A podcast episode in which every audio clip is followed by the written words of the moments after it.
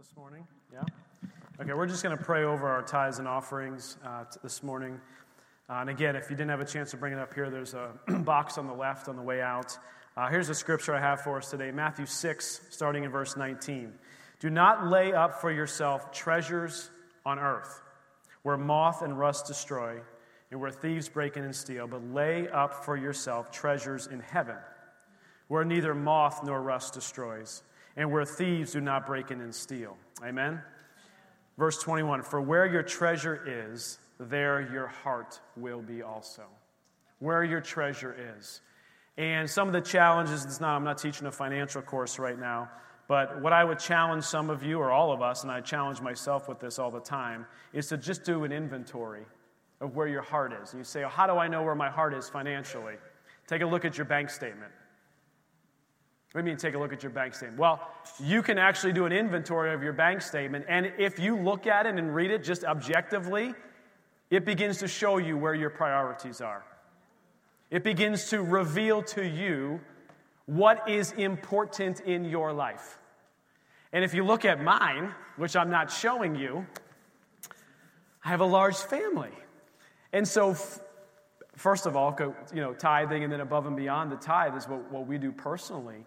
But food is a very big one. And food is important to us, and healthy food is very important to us. And we believe that there's a lot of health in your eating, and there's a lot of ways that we can actually avoid a lot of things when we eat healthy. This is not a message on finances, it's not a message on healthy eating. What I'm saying is, is what the message is, is you can look at your bank statement and you can have an understanding of where your heart is when it comes to finances? What are you believing in? What are you trusting in? And where are you putting your money and your finances? And so I just want to pray over our offering today and just encourage each of you to have that reflection. Heavenly Father, we just thank you. We thank you that we can trust in you with all that we are, with every single area of our life.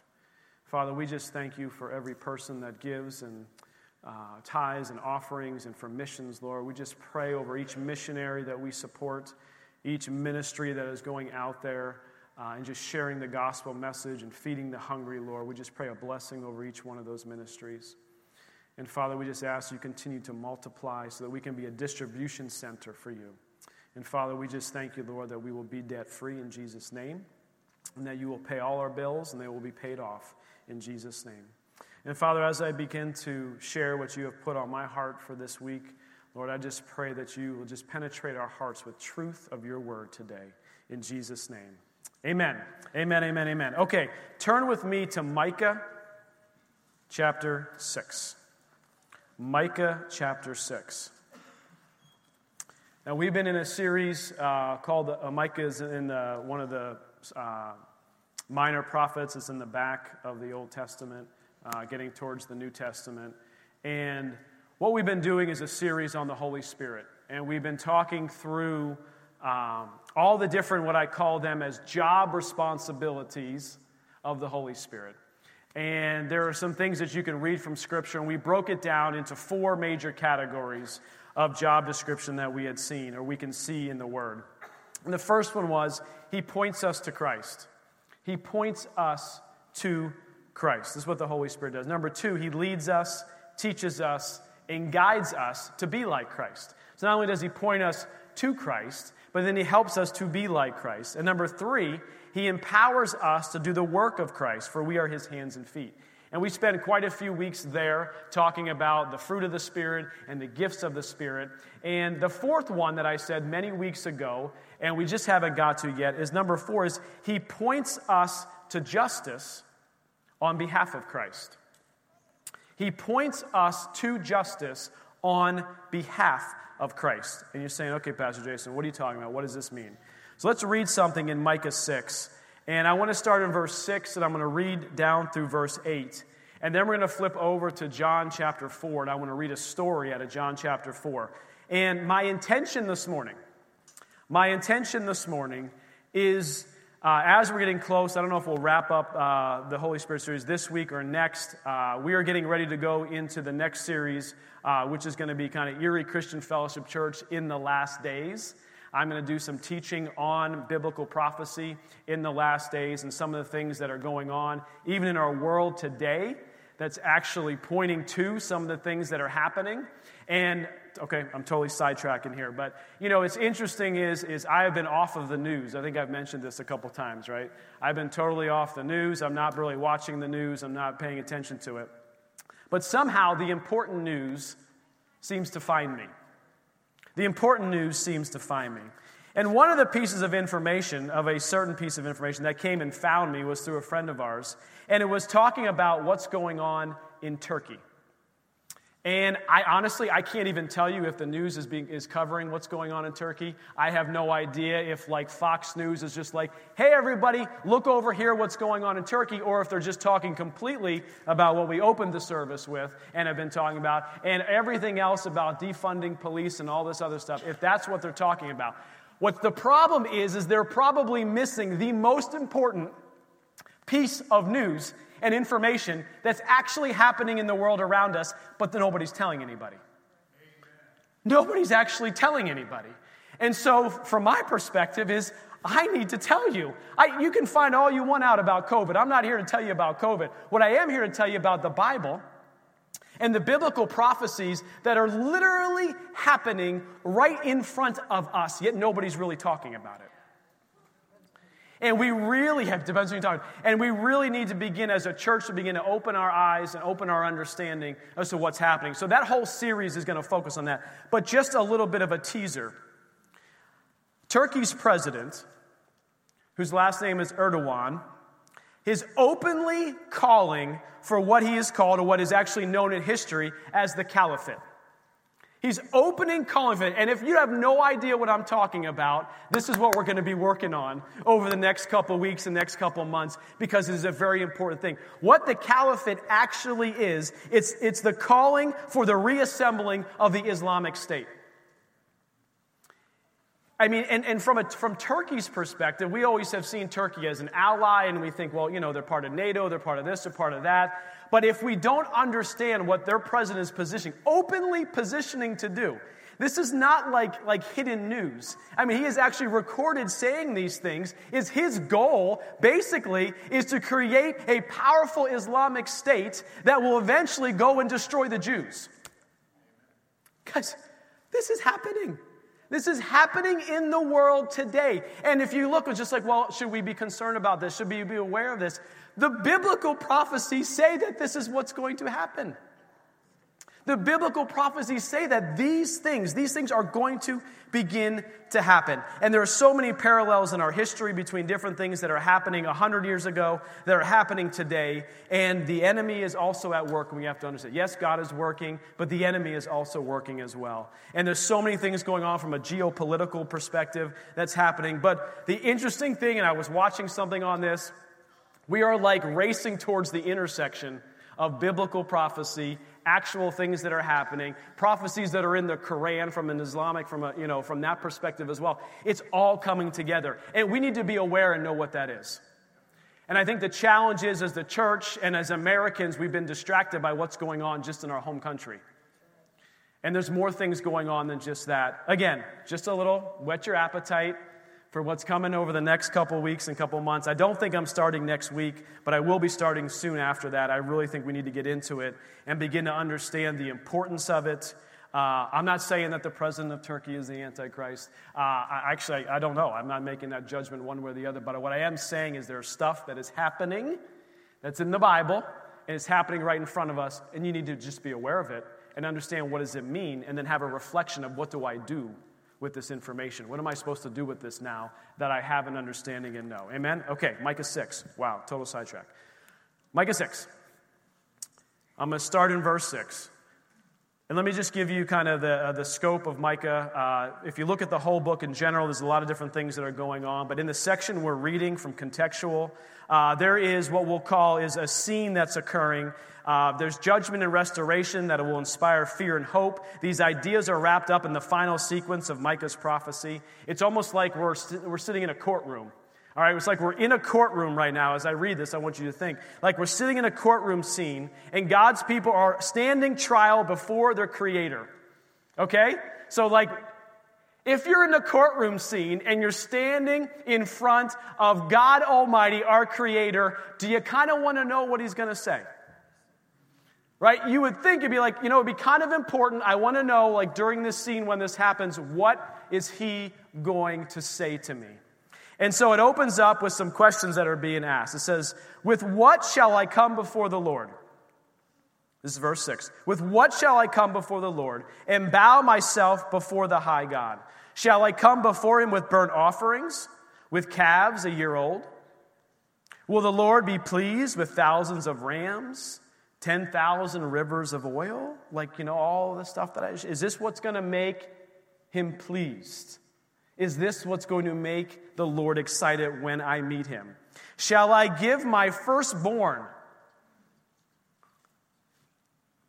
Oh my gosh, everyone's like, gets, gets real quiet. Should I give my, fir- wait a second, you're not telling me I got to give my firstborn for my transgression, the fruit of my body for the sin of my soul? No. Verse 8. He has shown you, O oh man, what is good and what the Lord requires of you. Three things.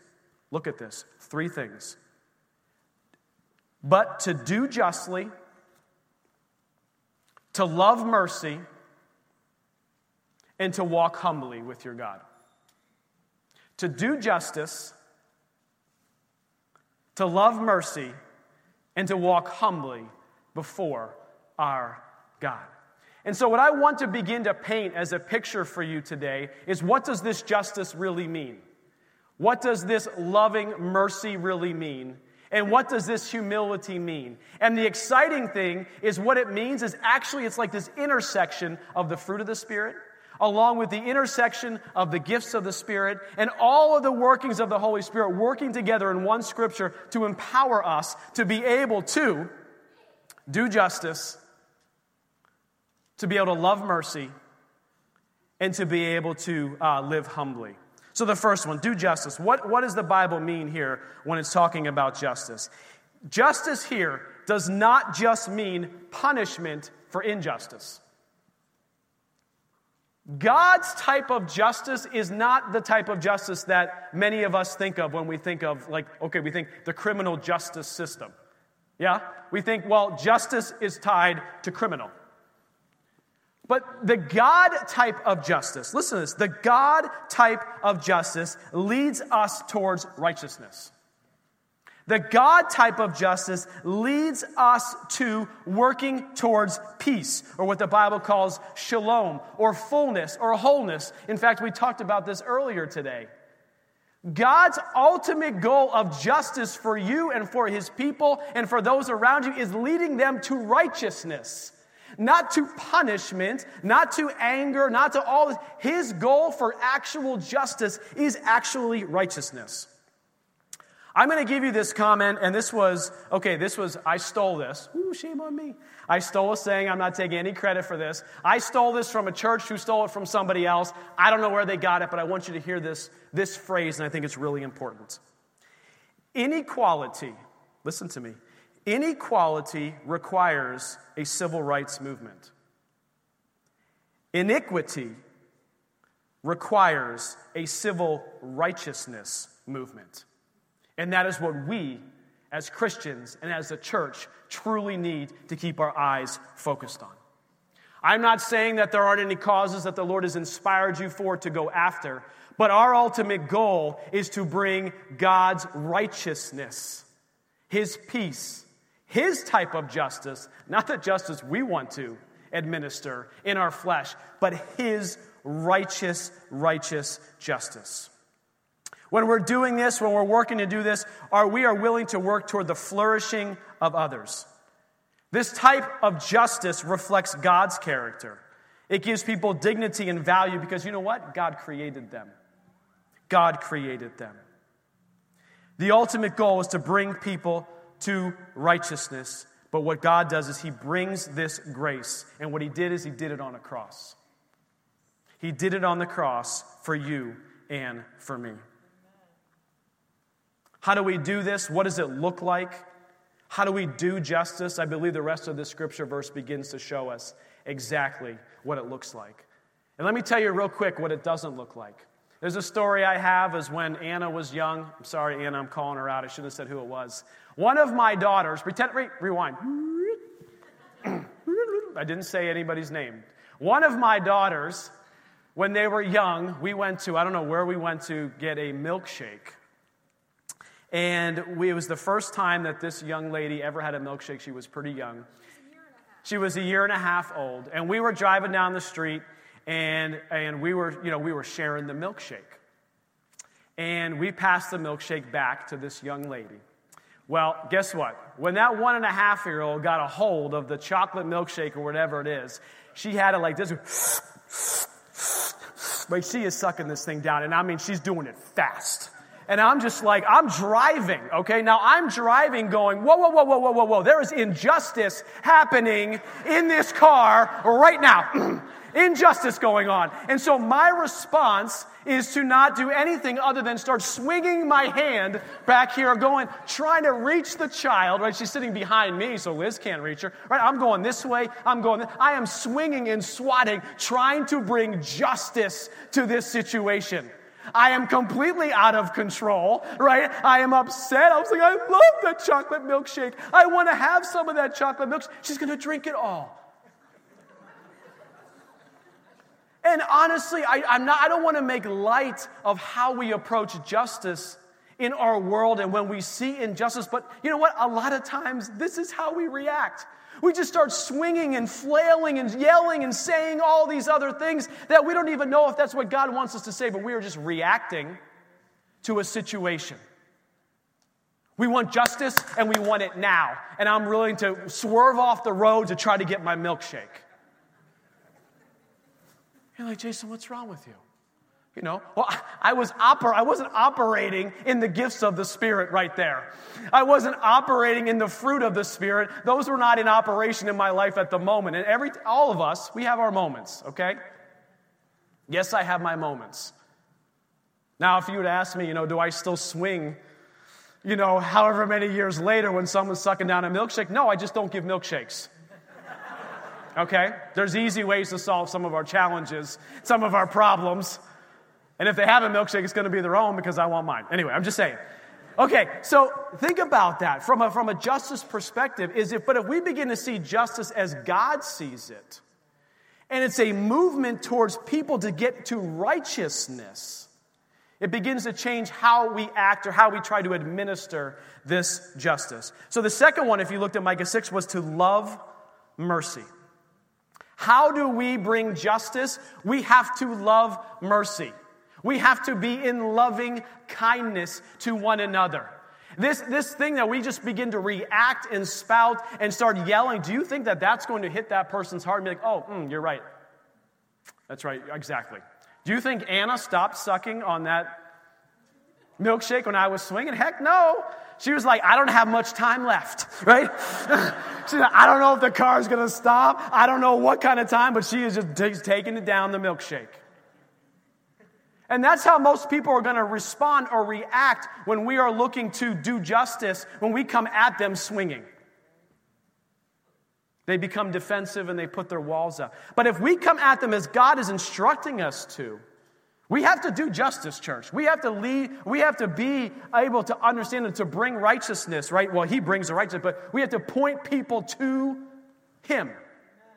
We have to point people to him. And how do we do it? We do that with loving mercy. It's also called kindness if you look in the Bible uh, and if you begin to look at the original words. Kindness is acting and speaking in such a way so that the dignity of another is assured, and the same mercy God extended to me is extended to them. Man, is that a definition of the fruit of the Spirit or what? Acting and speaking in such a way so that the dignity of another is assured and the same mercy God extended to me is being extended to them. And if you look at this, you begin to think, reflect back on the previous weeks, this is like the fruit of the Spirit occurring right here. So, we talked last week about how do we walk in the fruit of the Spirit. I'm not going to go through that again. But if we want to do justice in our world, we want to point people towards Christ, we have to be walking in the fruit of the Spirit. We need the help of the Holy Spirit to be able to do this. You see this love, mercy. I believe kindness, this, this, this word kindness, if you look, it's where like the gifts and the fruit of the Spirit all intersect because we're doing it with compassion. You looked at Jesus when he did miracles, he was moved with compassion. Jesus was moved with compassion. He was moved with compassion. That is like this beautiful way of seeing the gifts of the Spirit and the fruit of the Spirit coming together and having in perfect operation as we can see in Jesus' life. Because I believe that when Jesus enters into a situation and begins to bring righteousness, when that power comes, lives are changed. When lives are changed, families are changed. When families are changed, cities are changed. When cities are changed, nations are changed. The last thing God instructs us here to do is to walk humbly. To walk humbly. Over and over in the Bible says that God resists the proud. 1 Peter 5, I don't think I have this up there, but 1 Peter 5, let me just read this starting in verse 5. You younger men, likewise be subject to your elders, and all of you clothe yourselves with humility toward one another, for God is opposed to the proud. He's opposed to the proud. He's opposed, but gives grace to the humble. And what does he say to do? Therefore, humble yourselves under the mighty hand of God. If, if we, if we do not do justice and bringing righteousness by the power of the Holy Spirit in humility, it's going to lose its effectiveness. It's going to lose its effectiveness. The end of the day, it's about a heart change. The end of the day, it's about a heart change, turning people's hearts towards Him. Let's go to John chapter 4 with me. I want to read a majority of this chapter, and then I'll have uh, Jake come up and we'll just pray and we'll close. John chapter 4. And as I was reading this, as I was looking at it, this doing justice with loving mercy in humility, Jesus absolutely does that in this situation. And I want to show you what the effect of that is. What the effect of doing this justice in this way, in this manner, what begins to happen. Starting in, starting in verse 1. Therefore, when the Lord knew that the Pharisees had heard about Jesus and baptized more disciples than John, verse 2, although Jesus himself did not baptize but his disciples, verse 3, he left Judea and departed again to Galilee but he needed to go through Samaria. Okay, I don't have a map for you up here, but if you want to look from a geo- geological perspective, or geography, I guess would be the right word, the right perspective, is he left Judea, which is down here. He was going to Galilee up here. He had to go through Samaria right here. And it says that he, ha- he had to go through. Do you know that he did not have to go through? There were a route that the Jews took a lot of times because they wanted to avoid Samaria. That if you cross the river, the Jordan River, and you go north, and then you can cross back, you can avoid going through this way. But the interesting thing is, it says, no, I, he had to go through. The Holy Spirit compelled him, compelled Jesus to go through. To actually go through Samaria. You're like, well, why would, why would that happen? Let's continue to read. Verse 5. So he came to the city of Samaria, which is called Sychar, near the plot of ground that Jacob gave to his son Joseph. Now Jacob's well was there. Jesus, therefore, being wearied from his journey, sat thus by the well, and it was about the sixth hour. He went to the place where he knew he had to be. And he positioned himself in humility. Now, look, I know he was tired. But what he didn't do was get up on the well and start yelling at everybody who was out there, You're a sinner! You're a. Now, if you're a street preacher, okay, we can have a different discussion about that. I'm talking about where the gifts of the Spirit and the fruit of the Spirit come interact to do justice in our community and in the places where God has placed us, okay? This is what we're talking about here. He positioned himself in humility. He was tired, but he didn't get up on the what do we call the soapbox and preach. The fruit of the Spirit was evidence in his life, even though he was tired, even though he was thirsty. Church, can we have the fruit of the Spirit in our lives even when we're hungry, and even when we're tired, and even when we're thirsty? My family would probably beg to differ in my life. Dad, why are you, so, are you hungry again? Right? We use that, word, that phrase. It's funny. Like you're hungry and angry at the same time. But look at Jesus. He wasn't lashing out, he wasn't upset. He positioned himself to be where the Holy Spirit was leading him. Verse 7 The woman of Samaria, a woman of Samaria came to draw water. Jesus said to her, Give me a drink, for his disciples had gone away into the city to buy food. Jesus' ultimate goal here was righteousness. And watch this. Then the woman of Samaria said to him, How is it that you, being a Jew, ask a drink from me, a Samaritan, a woman? For the Jews have no dealings with us. So Jesus is breaking some of the rules here. He's breaking the rules. What, whose rules? The rules that were put in place, these arbitrary rules that were put out there, these weren't arbitrary. There was reasons why these rules were in place. But Jesus said, you know what? Righteousness, the soul of this person, the eternal place of this person is more important right now. And he began to say, you know what? I'm a man, you're a woman, I shouldn't be talking to you. I'm a Jew, you're a Samaritan, I shouldn't be talking to you. But he throws those out at the moment. And Jesus answered and said to her, if you knew the gift of God and who it was who says to you, Give me a drink, you would have asked him, and he would have given you living water. Notice what Jesus does. He doesn't address her sin. Not yet. He is bringing righteousness. He's going, you're going to see, he is going to bring righteousness to this woman's life, completely change her life, ultimately change the entire city. But what does he do first? He doesn't call out her sin first, he points her to God. He points her to God.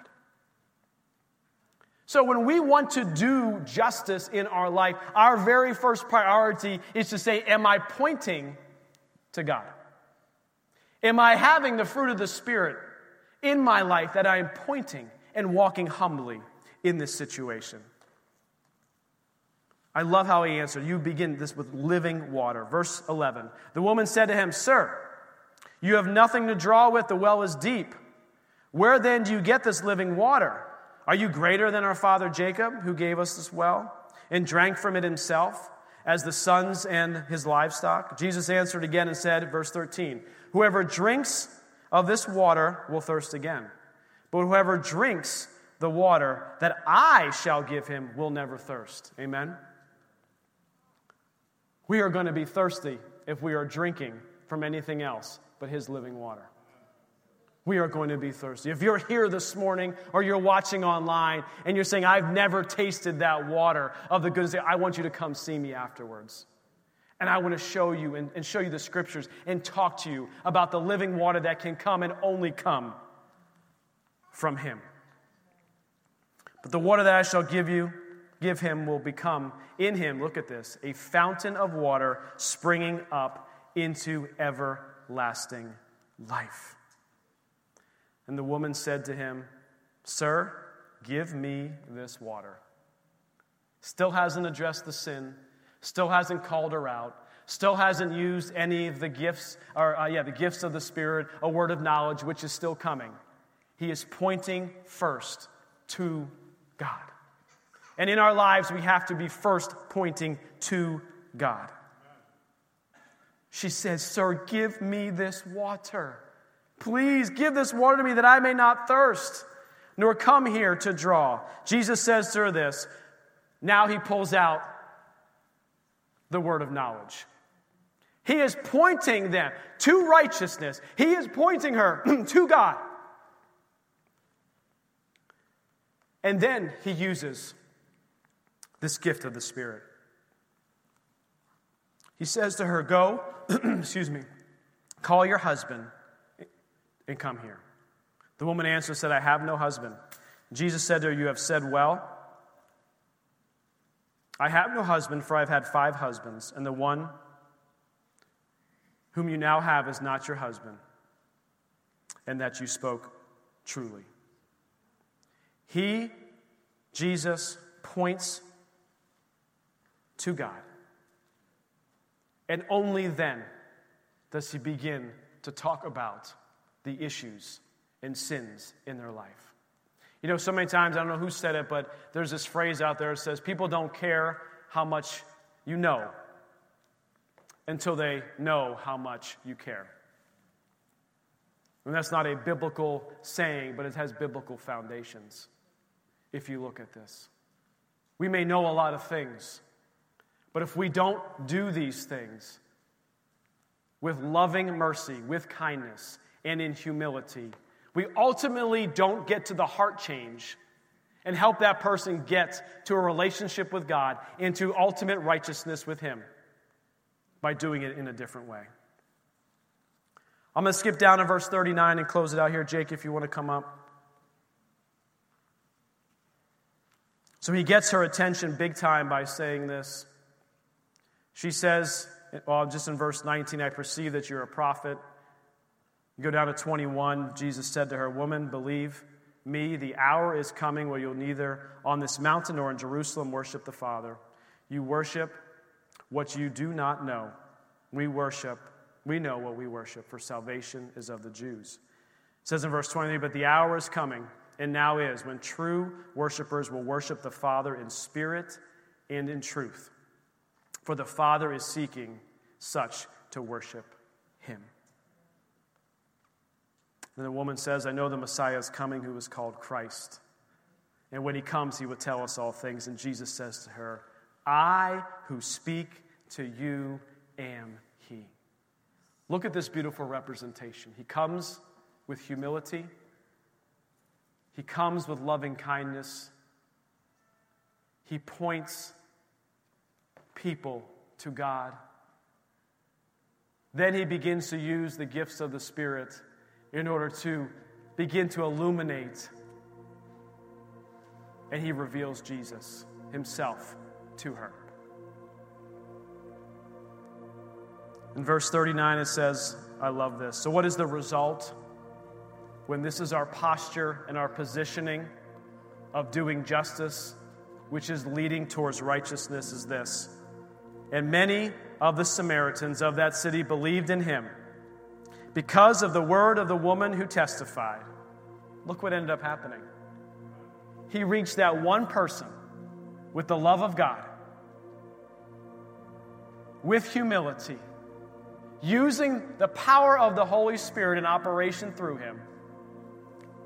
One. The woman who testified, he told me all that I ever did. So when the Samaritans had come to him, they urged him to stay with them, and he stayed there two days. And many more believed because of his own word. Last scripture in 42. And they said to the woman, Now we believe, not because of what you said, for we ourselves have heard him, and we know, we know that this is indeed the Christ, the Savior of the world. If we want to show Christ to this world, we want to see justice happen in this world, we have to do it through the power of the gifts and the fruit of the Holy Spirit. As Micah commanded us in that courtroom scene, do the justice. Do it. Don't avoid it. Do the justice, but do it with loving mercy and in humility. Let's bow our heads today.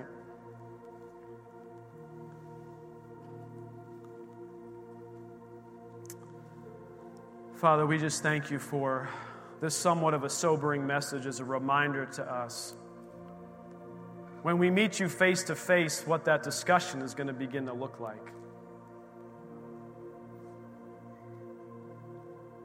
And you're going to ask us some of these questions if we did justice, but did we do it? Did we point people to righteousness with loving mercy and in humility? Father, I thank you for your word. I thank you that it penetrates our hearts, that changes our lives. Father, I thank you for sending your Son. Thank you for his life and the example that we can learn from on how to walk with the Holy Spirit, to walk in the fruit and in the gifts, and to see that when the fruit and the gifts are in operation together, lives are changed. Lives are changed. And Father, we thank you for that. And Father, I just pray for our church. With so much going on in the world and so many distractions, that we would be a church that can minimize distractions, that can focus on your word, that can effectively do justice where you have placed us.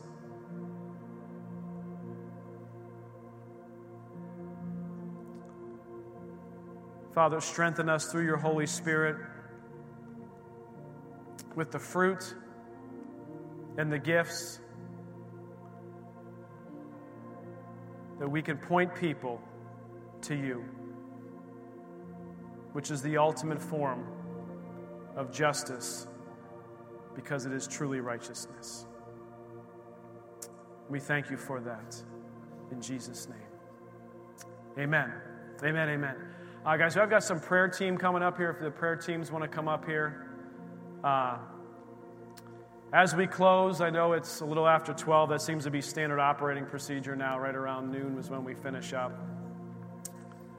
If you have any need in your life and you want someone to pray with you on, please don't rush out of here. Come up here and these, these guys will pray for you.